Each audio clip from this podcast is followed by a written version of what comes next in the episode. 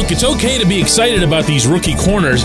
It's also okay to keep it in perspective. Good morning to you. Good Wednesday morning. I'm Dejan Kovacevic of DK Pittsburgh Sports, and this is Daily Shot of Steelers. Comes your way right and early every weekday if you're into hockey and or baseball.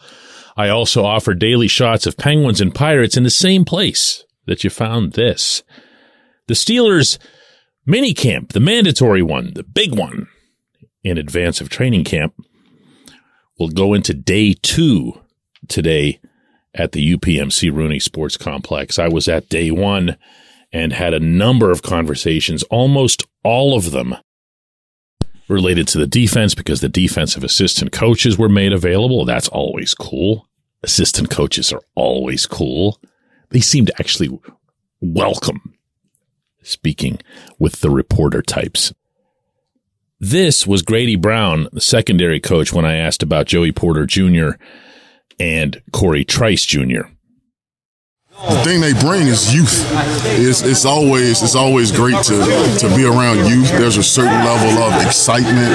There's a certain level of good, anxious feelings that come along with the newness. So it's great to have new energy, young energy in the room.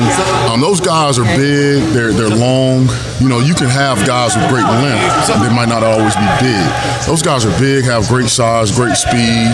I joke with them. I say they are the big brothers. Guys like them, Keanu, Miles Killebrew. You know, if someone's bullying you, you go get your big brother. And those guys are the big brothers. So it's just great to have those guys around.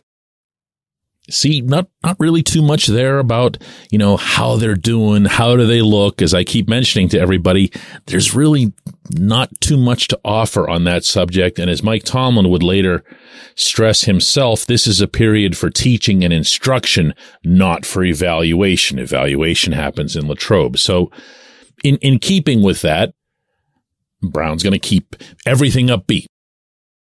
So what does the head coach do? Well, the head coach is there to kind of keep it real. So when it came time for Tomlin to answer a question about Porter and Trice, this was his assessment. I think that story is going to be told with how they play. Length is an asset if you're clean. So they got to be penalty free. They got to know which way they're going. Sometimes when you're short, your COD is excellent. When you're out of place, you make up things faster. When you're long, you don't. And so they're very much writing their story about what they're capable of being. I like their attentiveness. I like the attributes that they bring, but it's premature to kind of paint a picture of where they are.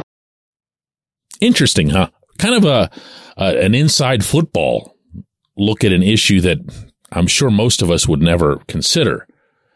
But if you are bigger and longer and everything else, maybe it takes a little extra time to adjust, to react to a wrong move or a really, really good move by a receiver that just flat out beats you.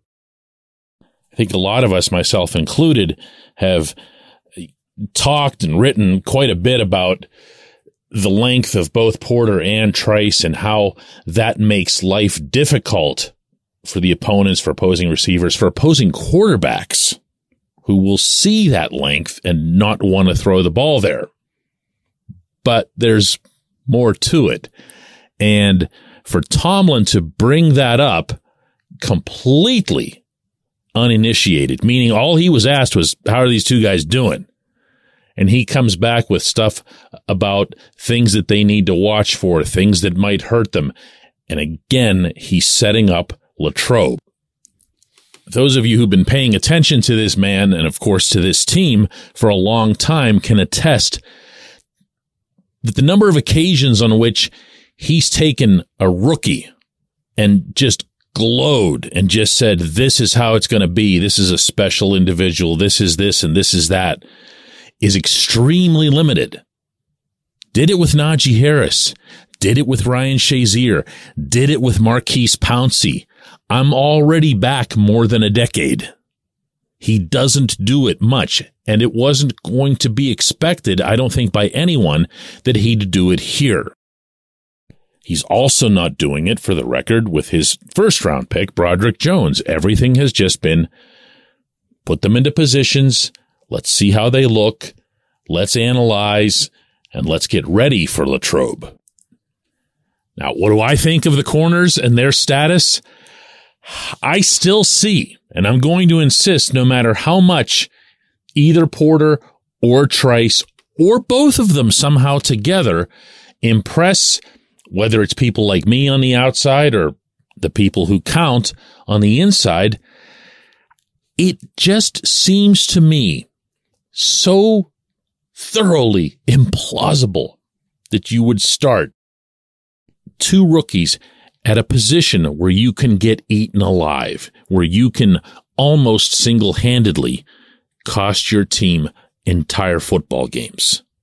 That makes no sense to me. If you have a Patrick Peterson, heck, if you have a Levi Wallace on your roster, you're going to ride him. Now, you want to keep your options open, and they're doing that with Peterson. Peterson's still bumping in and out to the slot. We don't know who the slot guy is going to be. But we also don't know who the corners are going to be, either one of them, right now. That doesn't mean you're dumping on Porter, doesn't mean you're dumping on Trice. It just means, hang on a bit. The real training camp is just 5 weeks away. Let's see how it plays out in what could be the most entertaining battle in La Trobe. When we come back, J1Q. This segment of Daily Shot is brought to you by our good friends at Mike's Beer Bar. They're located on Federal Street, directly across from PNC Park. Mike has more than 500 beers on tap, including from more than 50 local breweries. Stop in and say hello. Tell Mike we sent you. Mike's Beer Bar.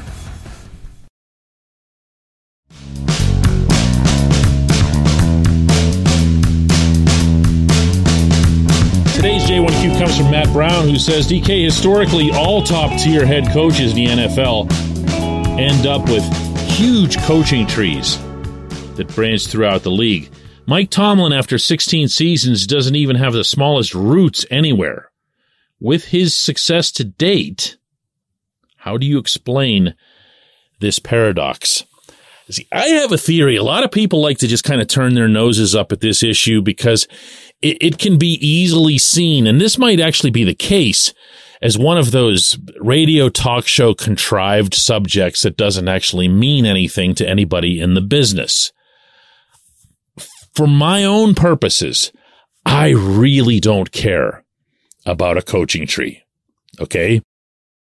I don't care if he's hiring people who are here for 2-3 years, become so coveted around the league that there's teams offering them not just, coordinator jobs, other kinds of promotions, head coaching jobs, whatever. That just doesn't do anything for me. If you end up on somebody's coaching tree, does it mean that you were one of the very best and the very brightest and all that stuff? Yes, possibly. Possibly. It also could mean, if we're being candid here, that you were just young. You were just somebody who is seen as an up-and-comer, who has that image, who whenever the games are being played on TV and you're watching somebody else's teams and they keep showing the camera on that one genius offensive coordinator who is just reinventing football from scratch. And whoever the color commentator is says, now that guy is going to be a head coach in this league in a year or two, and we all will build that individual up. And we'll look at who the Steelers have and go, wah, wah. Okay, well, the Steelers do have some wah, wah. They're the ones employing Matt Canada. So they're not really in a great position to be defended on this subject if you're one of the people who takes umbrage to it. I look at this more from the standpoint of having in place the structure that you want, meaning as a head coach, the football structure that you want, the culture that you want. I don't usually tiptoe with you guys on a subject, but I'm going to do that with this one, okay? So I'm going to choose my words here more carefully than I normally might. When I look at this coaching staff that's there, and bear in mind, I was interviewing a bunch of assistants just yesterday I don't look at this staff. I don't listen to this staff.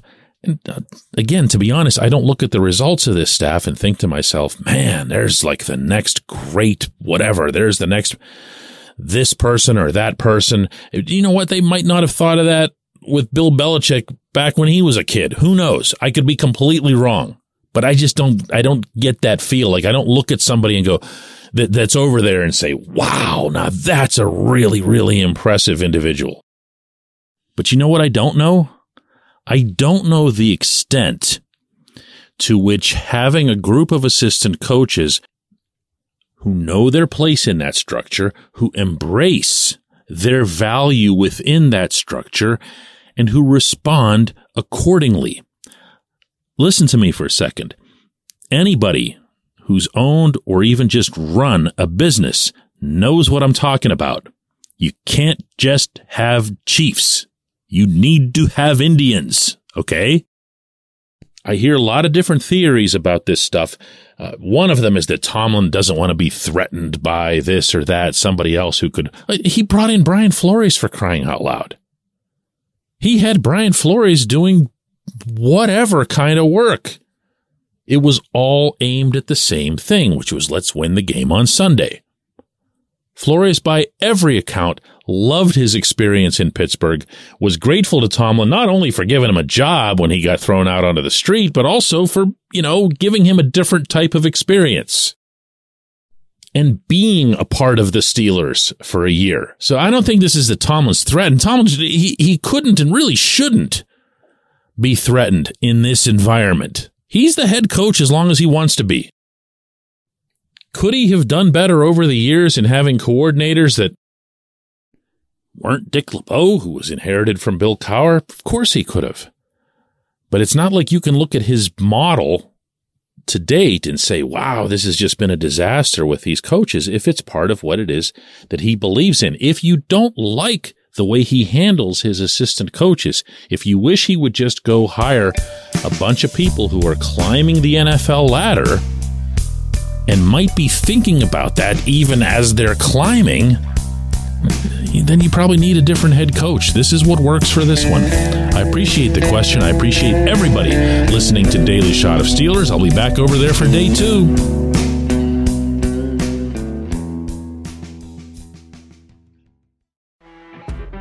You know when you're listening to a true crime story that has an unbelievable plot twist that makes you stop in your tracks?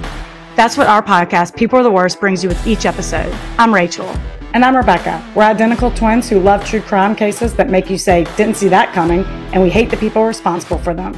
Listen to People Are the Worst now on Apple, Spotify, or wherever you get your podcasts.